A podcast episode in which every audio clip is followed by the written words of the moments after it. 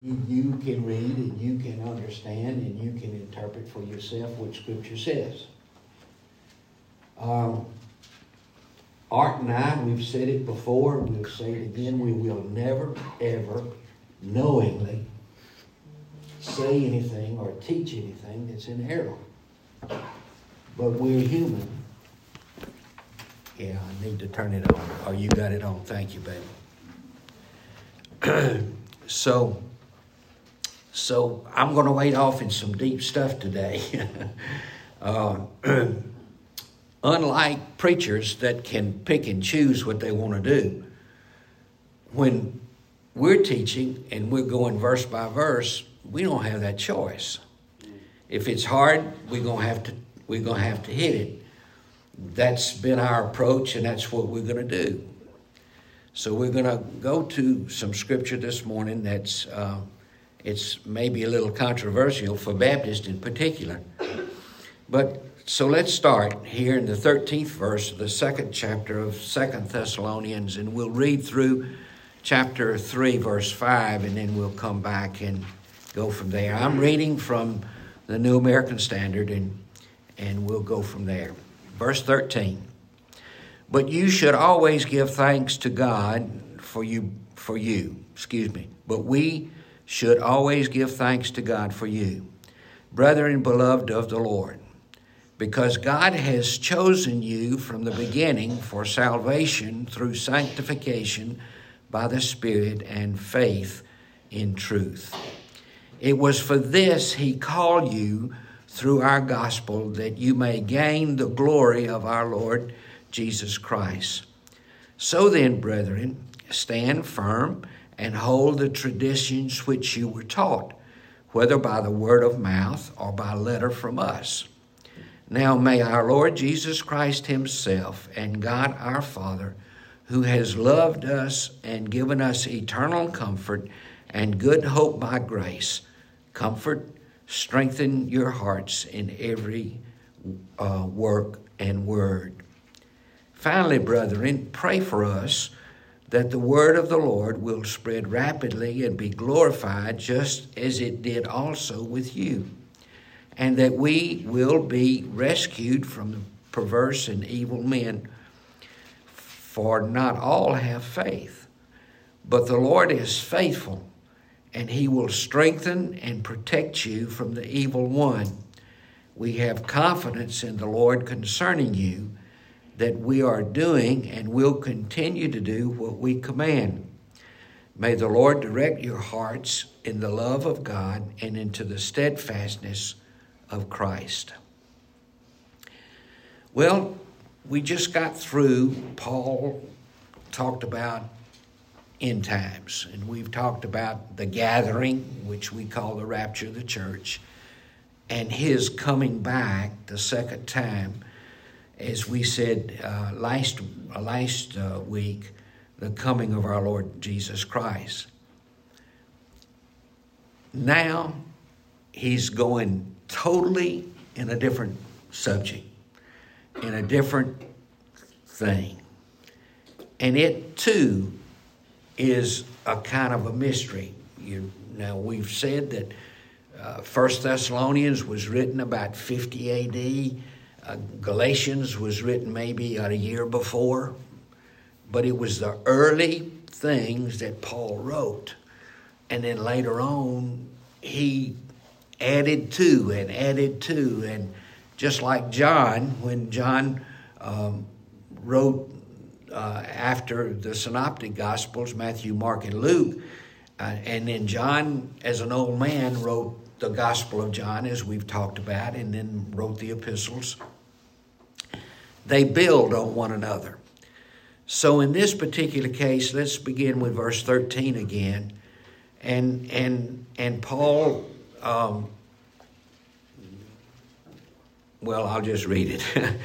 but we should always give thanks to God for you, brethren, beloved of the Lord, because God has chosen you from the beginning for salvation through sanctification by the Spirit and faith in truth.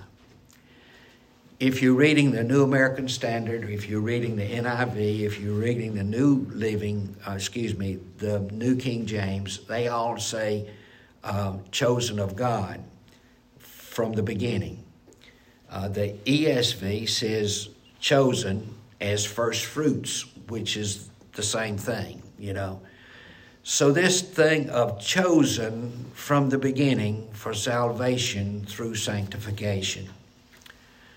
We have we have taught in here, Art and I've taught about Calvinism and its ugly sister, or, or the other part of it, uh, Arminianism, you know, and and and as typical Baptists, we got a foot in both camps, you know.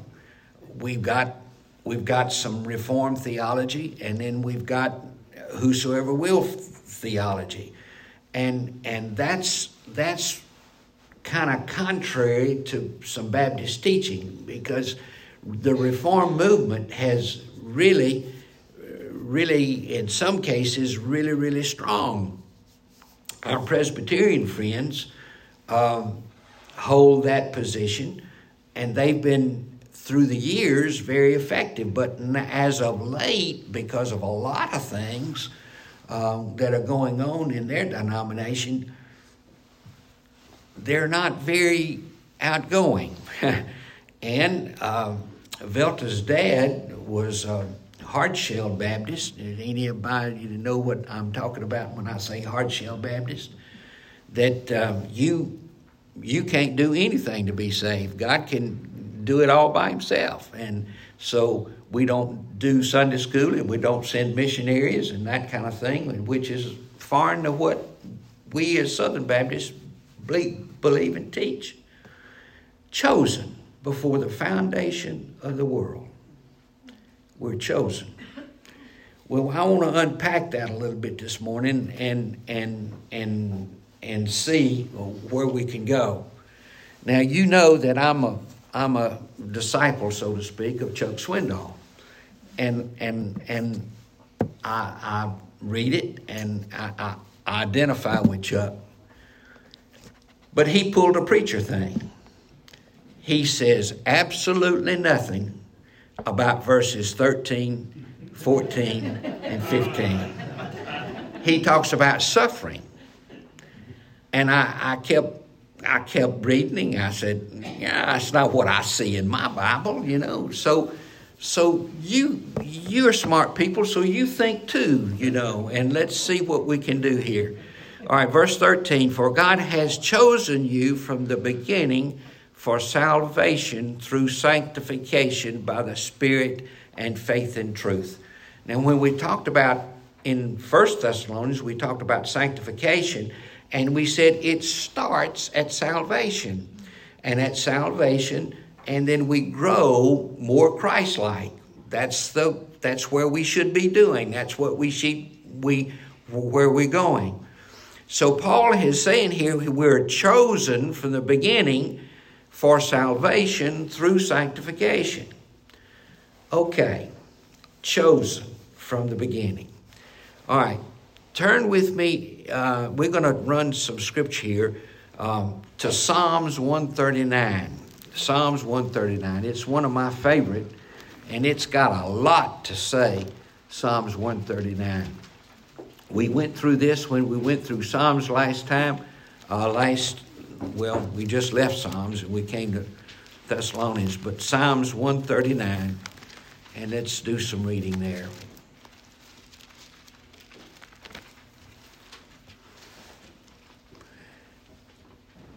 Everybody with me? Okay. Verse 1. O Lord, you have searched me and know me. You know when I sit down, when I rise up. You understand my thought from afar. You scrutinize my path and my lying down. You're intimately acquainted with all my ways. Even before there was a word on my tongue, behold, O Lord, you know it all.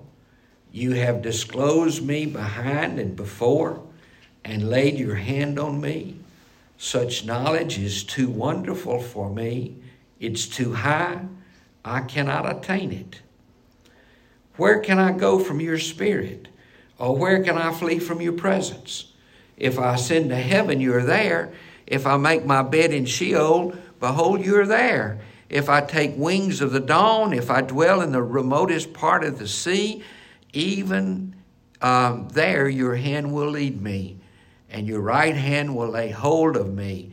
If I say, Surely the darkness will overwhelm me, and the light around me will be night, even the darkness is not dark to you, and the light, the night is as bright as day. Darkness and light are alike to you. If you have a note at the top of Psalms 139, it might say something like omnipresence and omniscience. You have searched me and you know me. So God knows us. If we continue to reading in verse 13 of this same chapter, he says that you formed my in, inmost part in my mother's womb, and I'm fearfully and wonderfully made. So God knows us. He knows us from the very beginning. He knows us before we were in the beginning. Okay. All right.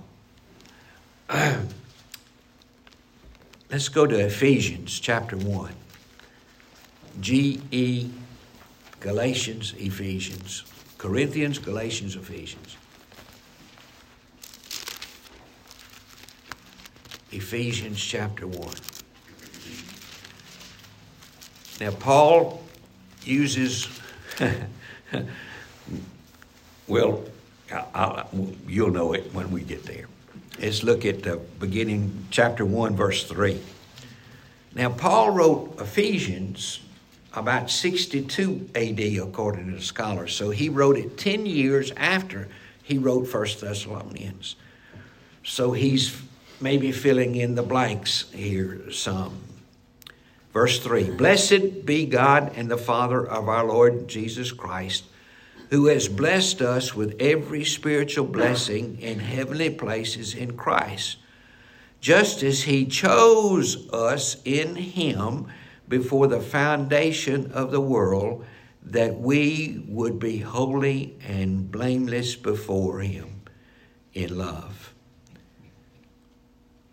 In love, He predestined. That's the word that we run from sometime as Baptists. All right. He predestined us to the adoption as sons through Jesus Christ to himself according to the kind intention of his will, to the praise of the glory of his grace, which he freely bestowed us in the beloved. In him we have redemption through his blood, the forgiveness of our trespasses according to the riches of his grace, which he lavished on us in all wisdom and insight. And he made known to us the mystery of his will according to the kind intention which he purposed in him, and with a view to administration suitable for the fullness of the times that is, summing up all things in Christ, things in heaven, things on earth. In him also we have obtained an inheritance, having been predestined according to the purpose who works all things after the counsel of his own will, to the end that we were first, excuse me, we were the first to hope in Christ would be to the praise of his glory. Turn to chapter 2 of Ephesians, and let's look at verse 1.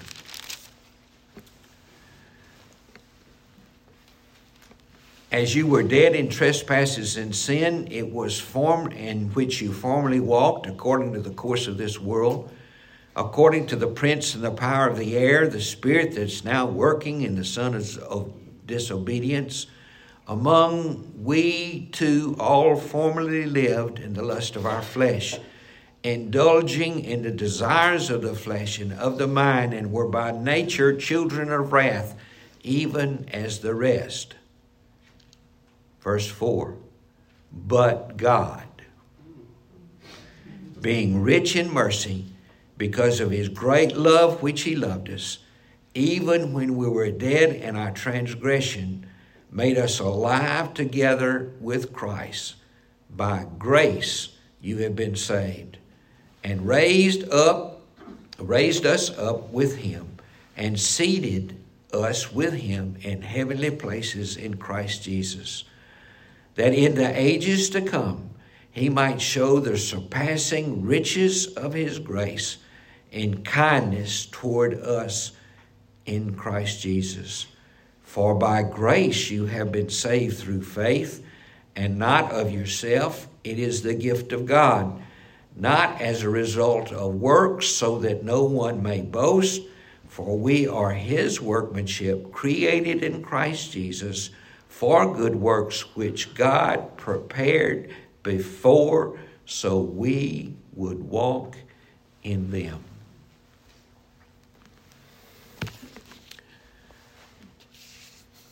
In Genesis 1, verse 26, God says, Let us make man in our image. And he goes on to say, He did. He did.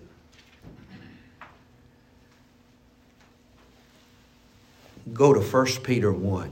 Now, if you go to Hebrews, you're going you, you gone, you need to keep going.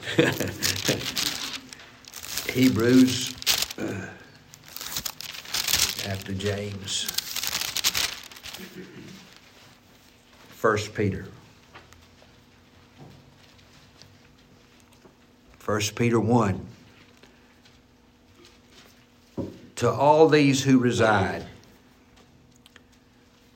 who are chosen according to the foreknowledge of God the Father, by the sanctifying work of the Spirit, to obey Jesus Christ and be sprinkled with his blood, who are chosen according to the foreknowledge of God the Father. Okay. Now go to John Gospel of John, chapter 6.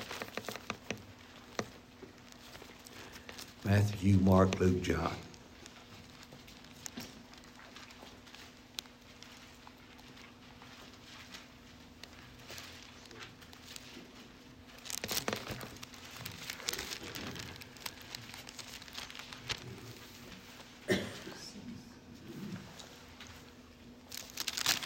If your Bibles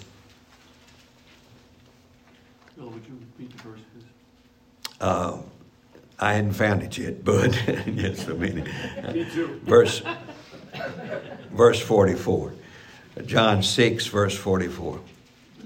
Uh, let's back up a little bit. Uh, let's look at verse 43. Um,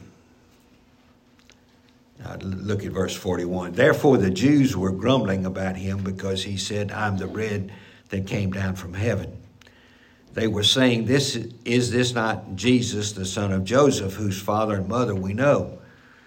How does he now say, I've come down from heaven?" And Jesus answered them and say, and said to them, "Do not grumble among yourselves." Verse forty-four. No one can come to me unless the Father, Father who sent me draws him, and I will raise him up on the last day.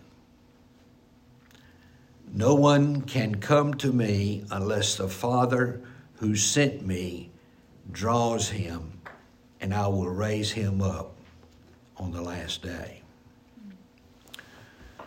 Back to first, second Thessalonians. Let's see if we can put all this together.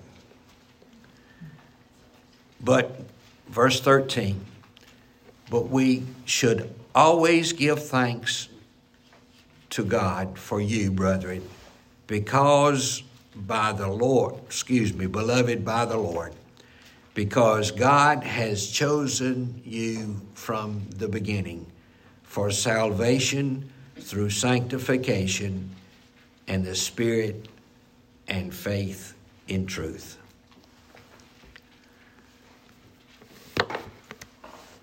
Okay. Jesus, in the beginning, Genesis chapter 1, verse 26. Let us make man in our own image. Then in Psalms 139, he says, I know you. I know you when you're sitting down. I know you when you're standing up. I know all about you. I was there when you were conceived. I know you. I know you. Ephesians tells us that we were predestined for this place. We were chosen, as, as he says in, in Thessalonians.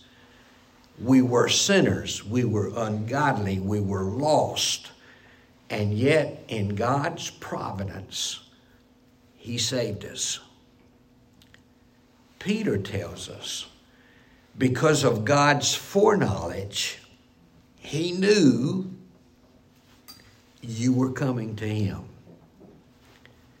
He knew that you were going to be saved.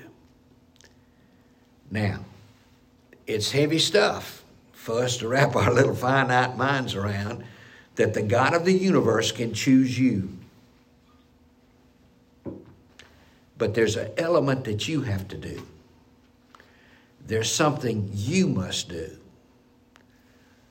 No man comes to the Father unless the Spirit draws him.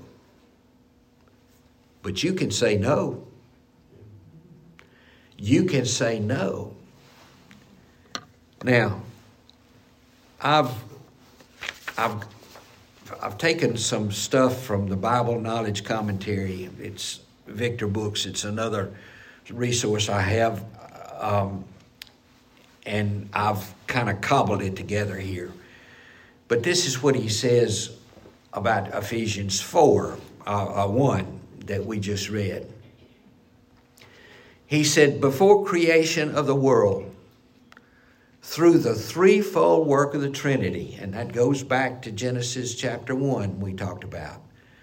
The idea is the spiritual blessings. Believers are on the basis of the work of the Trinity. The Trinity is involved in your salvation. God blessed believers because of the Father's electing, the Son's dying, and the Spirit sealing. Spiritual blessings begin and are based on the election he chose us. The election of God is sovereign work of choosing some to believe. Now, when we talked about when we talked about sanctification, I think I said something to this effect that that was a mystery to us and not understood about salvation. The writer here says he says, the election of God is sovereign work of choosing some to believe. Salvation is God's work, not man, but through the act of grace based on his will, a person is responsible to believe. You with me?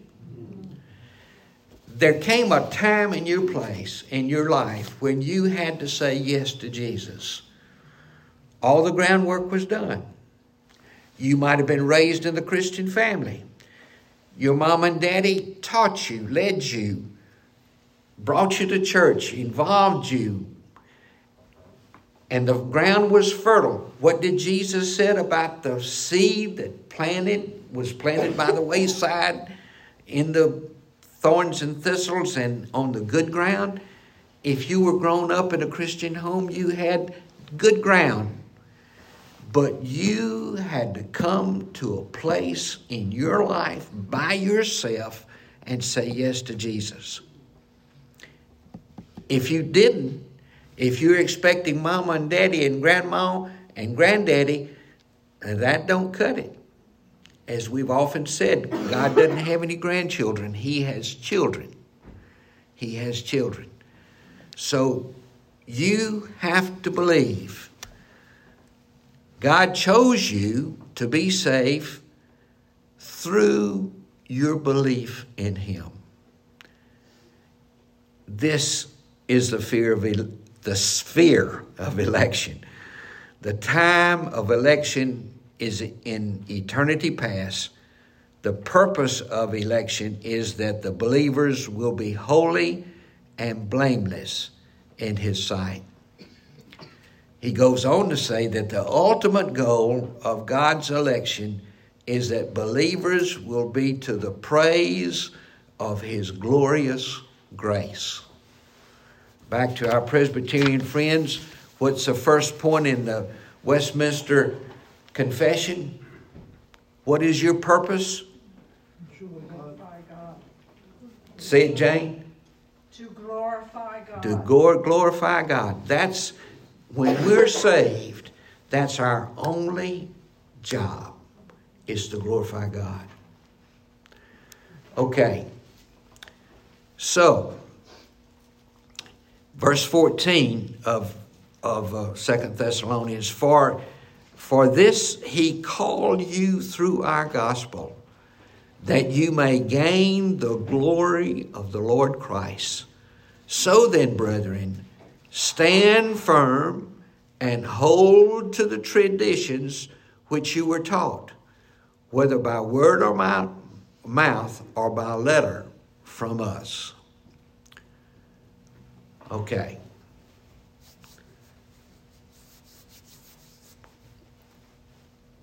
We'll get into rest of chapter 3 here in just a minute, hopefully. I don't know if we will. No, we won't. But anyway, what I'm what I'm trying to to get to you today that scripture teaches that from the beginning of time God knew who you were. He made you like you are.